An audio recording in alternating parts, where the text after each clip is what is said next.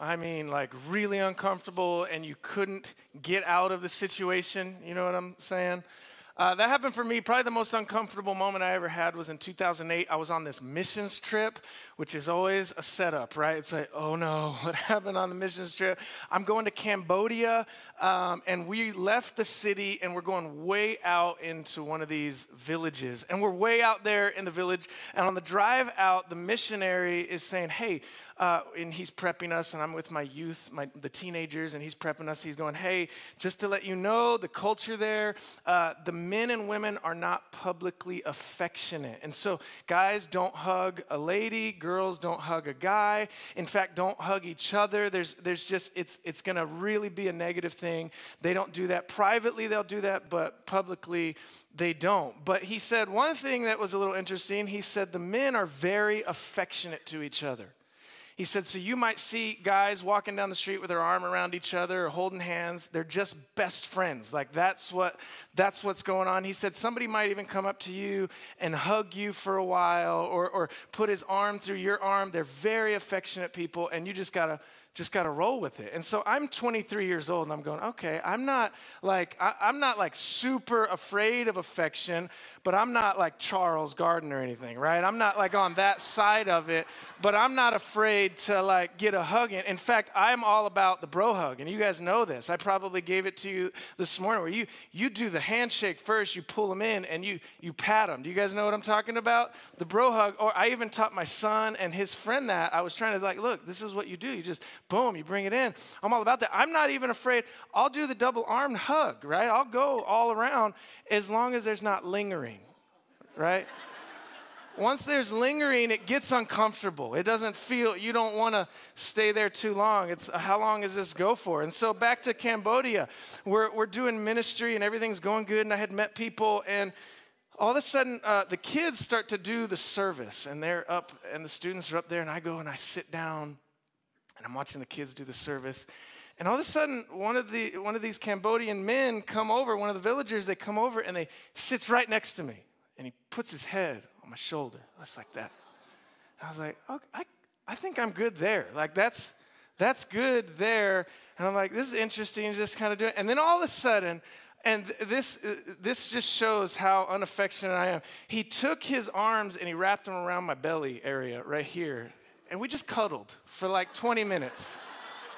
And it was the most uncomfortable thing that I had ever walked through. And I'm looking at the missionary, and I look over at him, and I give one of these looks at him, like, "Yo, help me out! Like, do you? I need." And he's like, "No, don't move." It was so, so uncomfortable. Um, every time Jesus showed up, someone was uncomfortable with the way he lived or the decisions that he made or the things that he taught. And he was fine with that. Jesus knew who he was. He was establishing a counter culture. He was like, Look, I want you to think differently and in turn live differently. I, I know you've been taught one thing, but I'm here to show you what God really wants of you. And every time he spoke to large groups of people, he constantly invited them to move out of the crowd and to follow him. To not just stop at listening, but to really put his teachings into actions. In fact, he would at one point talk about how wise a person was if they put his teachings into practice. He would say it like this Everyone then who hears these words of mine and does them. Everybody say, does them. Will be like a wise man who built his house on the rock. That knowing things and doing things are a whole lot different, aren't they? They're two different things. Have you ever met somebody who just knows everything? Like you can't get two words out of it. I know, I know. And you're like, well, did you know? I know, I know, I know. I know. And you're and you're like, you know, why aren't you farther along in life, right? You know everything. Like you can't be taught any, it's because they've never put any of the stuff that they know into practice. It's the same with some of us and our faith. It's like you know a lot, you don't do a lot. You know the things to do, you just don't do them. You stopped at hearing the words of Jesus. You're, you're still part of the crowd. And, and, and over, throughout this series, we, said it like this that if you do that, a gap starts to form between what you value and your behavior. And, you start to you start to value one thing and you, you you have these values and it's supposed to inform your behavior. Like i know what jesus wants me to do and it's supposed to inform your behavior but the things that you actually do aren't what you say you value and and before you know it a gap starts to form between those two things and your behavior doesn't line up with your values and in fact your behavior just starts to inform your values and you start to live your life that way. It's like I, I say I value the things Jesus is telling me to do, but I'm really doing the opposite. Can I tell you, it's time to do the words of Jesus. It, it's time to be a disciple. And for me, it's been so awesome to see so many of you throughout this series say, Man, I want to step out of the crowd and I want to follow Jesus. I want to be his disciples. I want to put it into action what he's telling me to do. We're in part four of this series titled The Way of Jesus. And we have been looking at probably his most famous teaching, the Sermon on the Mount. And Jesus starts it off with this beautiful map at the beginning of this sermon. He says, Look, if you want to find me, if you, if you want to know what I'm all about, this is it. And, and he kind of flips everything upside down. And this is what he says in the beginning of this Sermon on the Mount. He says, Blessed are the poor in spirit, for theirs is the kingdom of heaven. Blessed are those who mourn, for they will be comforted. Blessed are the meek, for they will inherit the earth. Blessed are those who hunger and thirst for righteousness, for they will be filled. Blessed are the merciful, for they will be shown mercy. Blessed are the pure in heart, for they will see God. Blessed are the peacemakers, for they will be called children of God. And blessed are those who are persecuted because of righteousness, for theirs is the kingdom of heaven. Jesus shows us this beautiful picture of what it means to follow him. That this is what my followers look like, that this is how they they act. And then he gives us a reward. He says, and there's a reward for living these ways, for doing these things. And today we're going to look at two different ones. And, and the first one is this Blessed are the meek, for they will inherit the earth. And a couple verses later, blessed are the peacemakers, for they will be called children of God. Now, I think these two verses actually fit together. We're going to look at that at the end. We're going to see how these two actually go together. But first, I want to look at verse 5. Blessed are the meek. Blessed are the meek. When you when you first hear this, blessed are the meek, doesn't it have I mean, for us, for me, it, it has sort of a negative connotation, right? Blessed are the the meek. Like, I don't want to be meek. When I think of meek, I think of weak, right? I think of small, not very strong, maybe a pushover. It's like, I don't really want to be any of that. I don't really want to be meek. The problem is that in America, the, the word meek, it kind of got tied to this negative thing, when in fact, it's, it's so much different. Meekness is not weakness. Meekness is not weakness. In fact, it's a form of humility, it's a, it's a quiet confidence. The best definition that I heard was it's, it's power under control. It's power under control. A meek person trusts and follows God's plan and purpose the things that he wants to carry out. The meek kind of sit back and go, I'm so confident in my heavenly Father. I'm going to do what he's called me to do and go where he wants me to go. And I know that he's in charge. They're not trying to force their own way or do their own thing or make their own thing happen. And we know that throughout the Sermon on the Mount, Jesus is really showing us the opposite of what the world says is important. He's kind of showing us the opposite. And the opposite of meekness, the, the best one that I found is aggressiveness. It's, it's aggressiveness. And maybe you're like, wait, is that the opposite of meekness? When you think about it, it is a meek person sits back and trusts God's plan, but an aggressive person takes things into their own hands. They do what they want to do. They're trying to figure their thing out. You take what you want, you don't ask. In fact, you use your power and authority to serve yourself. The, the best illustration that I could find that kind of explained this, it, it came from one of my favorite movies of all time, and that's this person right here. You guys know who this is? It's Biff, Biff Tannen, right? This is the part of the scene where he's like, Why don't you make like a tree and get out of here? You guys remember that? And the guy's like, It's leave, you moron, right? like, what are you doing? This is, this is Biff. He, Biff took whatever he wanted. He was domineering. He was in charge. He was loud. He was big. He had a, he had a crowd of guys that followed him. He demanded respect, right? It's like, I'm going to get what I want. I, this, is, this is my situation. The world tells you this is how you have to live if you're going to make it. You want something, you take it. You, you don't wait around. One of a, a new phrase that's been going around for a few years, and I absolutely hate it. It's like for guys, it's, you have to be an alpha male. Have you ever have you heard this term? You, you got to be an alpha male. You're a lion, not a sheep. You, you don't sit back. You're a lion. You take what you want.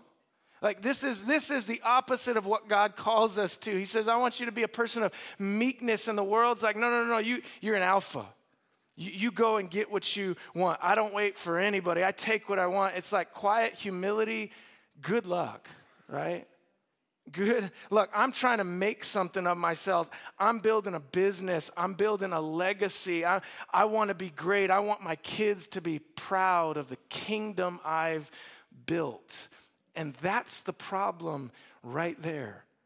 You're building your kingdom, your legacy, your future, your plans.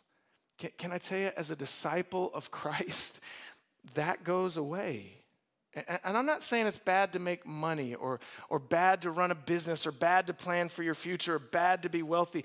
Those things are good and God uses them. But at the end of the day, we're called to build God's kingdom. That's what we're called to do as disciples of Christ, not our own. And it's interesting. It's so interesting because Jesus is saying when you live as a meek person, you don't aggressively take for yourself. You don't take what you need and take what you want for yourself, but with humility, you follow Christ and you build his kingdom. And you know what your reward is? And it's so interesting. He says, if you're a person of meekness, you know what your reward is? You'll inherit the earth. Now, uh, it's, he says, Blessed are the meek, for they will inherit the earth when you're meek, when you're a meek person, you're able to put things in their proper place. You're, you're able to put things in, in the right perspective because your trust is in your heavenly Father, not your success. Th- this word inherit, I love it. This word inherit, it means given to or passed on to or handed down. One day, I want you to think about this. One day, you and I, as followers of Jesus, we're going to inherit the earth. And it won't be because we took it by force. It won't be because we're like, I, I, got that. I took it by force. This is mine. It says we're going to inherit. It will be given to us. That's what an inheritance is. And it comes down to who you are and whose you are. Nobody gets to inherit the earth just because they take it from you. In, fact, uh, just a funny story at my birthday, and this past year in December, uh, they were singing happy birthday and everything was good and the candle was lit and I was re- getting ready to blow out the candle and make my wish, right? And my niece, Kenna, jumps in front and blows out the candle really fast. And I was like, what's up? And she's trying to steal my birthday wish. And I'm like, you can't steal a birthday wish. Two reasons. One, they're not real, Kenna. They don't really exist. And two, it's my birthday. It's not yours.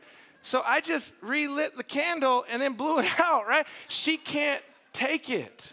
It's, it's mine. It's, it's mine to begin with. And this is what this is what happens. This is what the world does. They try to take something that isn't theirs. But if you're meek, it doesn't matter.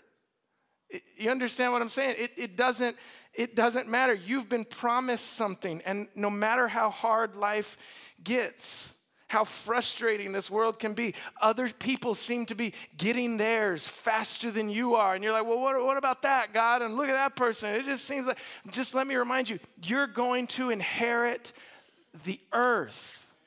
You're going to inherit the earth if you continue to follow him, man. Your reward is great. A couple of, a couple of verses down, Jesus continues and he goes into the next part, Matthew 5 9. He says, Blessed are the peacemakers. Blessed are the peacemakers. And I love this part. Peacemaking is very different than peacekeeping. I don't know if you realize that. Peacekeeping is you're trying to avoid conflict, right? You just, I just got to keep the peace. I just want to make sure everybody's good. I'm just trying to keep the peace. You, you really, you're hiding. You might even have to hide your feelings or your thoughts. You're just trying to make sure nobody gets mad. You don't want to make sure anybody gets mad. You're just trying to keep the peace. You're not making anything. Really, you're just avoiding. You're, you're just avoiding things. If you have to avoid something or someone to keep the peace, can I tell you, it's not real peace.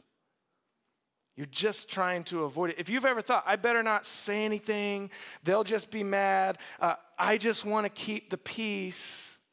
Meanwhile, they're making decisions that hurt themselves or hurt other people, or they're heading in a direction that you know this is not going to end well for them, but I just want to keep the peace. I just want to, I don't want them to be mad at me. You may be keeping them from getting mad in the moment, but you're not being a peacemaker. You're not being a peacemaker. He says, Blessed are the peacemakers. You know what a maker is? It's when you do something. It's, it's to do something. It's doing peace. It's making peace. It's bringing peace to other people's lives. And the way you do that, it's real simple, is you lead others to the Prince of Peace that as followers of Jesus, this is what we're called to do. He says, You're called to be a peacemaker, and the way you make peace is you lead others to Jesus. You lead others to the Prince of Peace. Jesus did this on a regular basis. Every interaction he had with people, I mean, you read the New Testament and you read Jesus' ministry on earth, he spoke truth into people's lives with grace. He spoke truth and he would end up bringing peace to every single person. Uh, one of my favorite moments that Jesus had is this woman at the well. As she, she comes up, she's an outcast to her community. She doesn't know who she is. She's all lost in her mind. And Jesus basically takes a moment. He offers grace to her and says, Look, I've got something for you. That I've got some living water that's going to change your life forever. And it does. And in a, in a moment, her interaction with Jesus changes everything as she's searching and trying to figure out how to find peace in her life.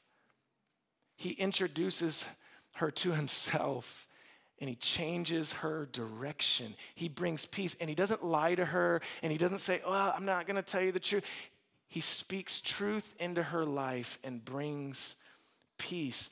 We're called to do the same as Jesus. And what I, what I love about this is when you and I are peacemakers, when we do this, we're actually living out our identity and who we are. Check this out. It says, Blessed are the peacemakers, for they will be called children of God. Did you know that you and I, as followers of Jesus, are the sons and daughters of God? That, that we're actually his children. Like, that's our identity. We're called to make peace. Speak life. Have tough conversations that nobody else is willing to have with, with grace and truth. That we're called to speak grace and truth into people's lives in order to bring peace into their hearts. In fact, we're never more like God than when we take the wholeness and completeness we have in Him into a world that needs it. There are people who are hurting they're lost. They're dealing with depression and anxiety and unforgiveness and bitterness and anger and hatred. And they have all this conflict in their lives and they don't know what to do and they don't know where to go and they don't have the answers. Can I tell you? The answer is Jesus.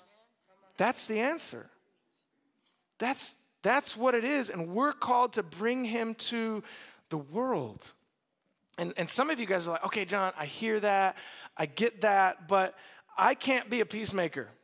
I love God, I follow him, but I don't have peace in my own life. I'm just dealing with too much stuff. I don't feel like I can help others.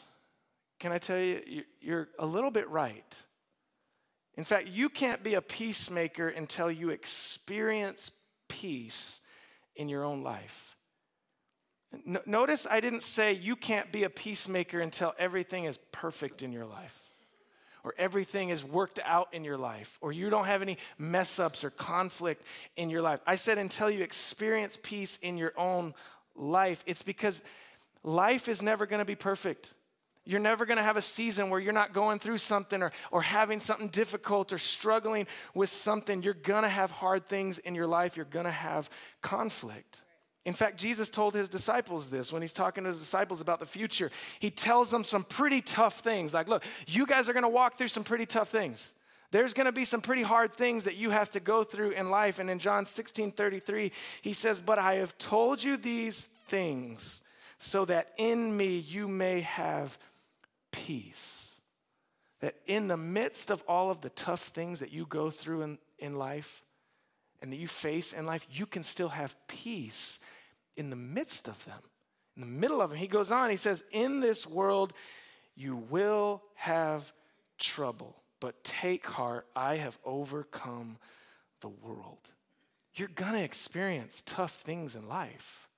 You're gonna walk through some tough things in life, but you can still have peace in the midst of them in the middle of them. You see, here's, here's the truth of what you're, what you're facing. Your problem isn't a peace problem, it's a control problem. It, it, it's, you're wanting peace in your life, in your situation, without giving up control to your Heavenly Father. That's really what, what's going on. You're not fully trusting your Heavenly Father. And some of you guys are like, guys, God, God, I want peace in my marriage right? I want peace in, in my marriage. And you're just crying out to God. And you're like, God, I just don't know what to do. And I need, and God's like, okay, uh, you know, let's start here. And you read a scripture verse and it says this, well, submit to one another out of reverence for Christ. Submit to one another. And it goes on and then it goes on and it talks about how a, a woman should, should submit. And then it goes on and talks about how a man is supposed to submit. He's like, look, I want you to submit to one another. And you're like, okay, God, I, I didn't like my part that much, but the other part, that I think that God just letting you know if you could get them to do their part, I think we'd have peace in our marriage, right? I think if you could, and God's like, uh, and you're not wanting to give up control of your part and what you think is gonna fix the situation. Or maybe you're like, God, God, I need peace in my life. I've got this emotional pain. This person really hurt me years ago, and I just can't get over that. Could you just heal my heal my heart? I, I need healing. And God's like, okay, and He gives you this. Be kind and compassionate to one another, forgiving each other, just as in Christ God forgave you. He's like, you, you want you want healing? You, you want healing from that emotional pain, from that thing you're walking through? forgive. Forgive. And you're like, you know, that sounds good, God, but I don't, that's, I don't know. And you are like, I just kind of want the pain to go away. And you just continue to turn to drinking or to drugs. And you continue to go down that road to just numb the pain.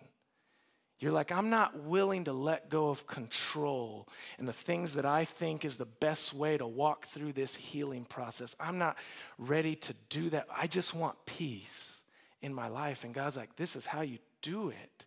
You got to do what I'm telling you to do. Can I tell you, you won't ever experience God's peace in your life until you give up control. Some of you think you know better than God. But the, but the results speak for themselves, don't they? You keep going and coming back to the same situation that you found yourself in the month before. The results speak for themselves. You've tried your way and you still don't have peace. Uh, my, my wife bought me um, one of those meat thermometers that you put in to check if the meat's done. And, and I was kind of offended, like any good grill master would be, right? And uh, I am kind of like, you know, big deal at my house when it comes to like grilling chicken legs or steaks or anything. I'm like, I am the best. I'm way better than X is, my son who's nine. And and like I, and so she gives me this thermometer and she's like, hey, and I'm like, what is what is this? And she's like, well, you put it in and it tells you the temperature when the meat's done. And I'm like, you go with your gut, babe. Like that's how you grill. I can look right at a piece of meat. That's done. Or no, that's not done. I know when it's done. I know exactly when it's done just by looking at it, just by my feel. And she, but uh, unfortunately, I did not. Because every time she got her food, she'd be like, "Can we cook this longer?" right? Um, and so I, I had to start using a different way, and it worked. I'll just be honest, it worked. I, I get it perfect like every time now, like right to the perfect temperature that she likes it, that she likes it at. There is a better way of doing things in your life, guys. There's a better way, but you gotta let go of your way. You, you gotta let go of the control that you think you've had in your life, well, no, this is the better way. And God's like, no, this is the better way. This is going to bring peace to your situation in your life. Use these tools, use this in your life. There's a better way, a way that brings healing and comfort and peace, but you have to give up your way. You have to let go of your way and you have to pick up His way. He's the Prince of Peace, and He wants nothing more than for you to trust Him in everything, in everything. Once you find peace through Him, so beautiful, you're able to bring peace to others. And this is what He's called you to do to be a, a peacemaker. A peacemaker. You're able to bring comfort to others or healing to others, salvation to others because you found peace. You're able to be a peacemaker to the world. And I, I love this. Let's just go back over it. He says, Blessed are the meek, for they will inherit the earth. Blessed are the peacemakers, for they will be called children of God. Now, I, I told you that I thought these two work together. And I think they do. And I think this is this is kind of what I see. Excuse me. God wants to bring peace into the world. This is what he wants to do. Jesus is the Prince of Peace. He wants to see peace around the world. He wants to bring peace into people's lives. Like, this is his mission. This is his plan. This is what God is all about. Meek followers of Jesus don't push their own agenda. Meek followers of Jesus are people who go, God, I want to be what you're about. Your kingdom come, your will be done. Like my stuff can wait. God, whatever I have in my hands, I want to use it to accomplish what you want me to accomplish. I'm all about your purpose and your plan. You can't be a peacemaker unless you learn to be meek. This is what this is what I really feel. You can't learn to be a peacemaker if you're aggressively moving through trying to bring peace. He wants you to be meek. He's called you to be a meek follower of Jesus. I, I want to close by asking you just two questions. And the first one is this Would the people around you say that you're a person of meekness? What would your family say? Would your family say you're a person of meekness? What about your friends or the people that you work next to on a regular basis? If you're an employee or an employer, like, are you a person of meekness? And if you're like, John, I don't know what they would say, I want you to do something. Ask them. Ask them, hey, do you think I'm a person of meekness? Define meekness, right? And if you're like, no way, I could never ask the people closest to me if I'm a person of meekness. Oh, no, I just couldn't do that. Can I tell you, you probably have your answer. You probably have your answer. If you're too afraid to ask people if you're a person of meekness because you're afraid of what they would say to you, you probably have your answer. A follow up question is this if that's the case, and you haven't been a, been a person of meekness, is, is there someone you need to ask for their forgiveness? Is, is there someone you need to go to and go, man, I've been pushing my own agenda. I've been aggressively trying to get what I want. I, have been aggressively trying to make what my plans and my things happen the way I want them to happen. And would you forgive me? Is there a person you need to ask forgiveness from today? The second question is this Is there an area of life that you need to relinquish control? You, you need peace, but you've been doing it your way for so long. Like you, there's a relationship or a friendship or a marriage or there's a situation at work or, or whatever the case is, you need healing or you need to get through some stuff that people did to you. You've been trying your way for so long and it hasn't been working. Is there, is there something that you need to relinquish control of and go, okay, God, I want to trust you. I want to do what you've called me to do because I want peace in my life in this situation. I want to be able to be a peacemaker down the road, God, and I feel like you need to do some healing here. And I've been trying my way for so long and it's not working. Is there an area you need to relinquish control? And if there is, the follow up question is, is, is this Who do you need to tell? And I think this is the biggest part to this question because if there's something that you need to relinquish control, if there's an area that you've been searching for peace and you just can't figure it out, and you just keep it between you and God, what's probably going to happen is you're just going to continue on that cycle. You need to find someone, go, hey, I've been trying my own way to find peace for so long, and it's not working. I need your help keeping me accountable. I want to have peace, but I want to trust my heavenly Father. Today we're gonna I'm gonna ask you to stand and we're gonna pray. And I just want to leave you with those two things. Let's all stand to our feet. Heavenly Father, messages like this are sometimes challenging and they hit home for me, for lots of people. But I know that you love us enough to speak truth and life into our hearts. God, you care about us and you want us to be people who are bringing peace to the world. And so I just speak to each and every person. God, maybe they're here and they're struggling. They're like, man, I've been aggressive. I've been trying to figure things out on my own. I've been trying to do it on my own, but I don't want to do that anymore. God, I pray that you'd help them to trust you. I pray that you'd help them to trust you in each and every situation in their life. God, we love you so much and we give you all the praise in your name. And everybody said, Amen. We'll see you guys next week. God bless.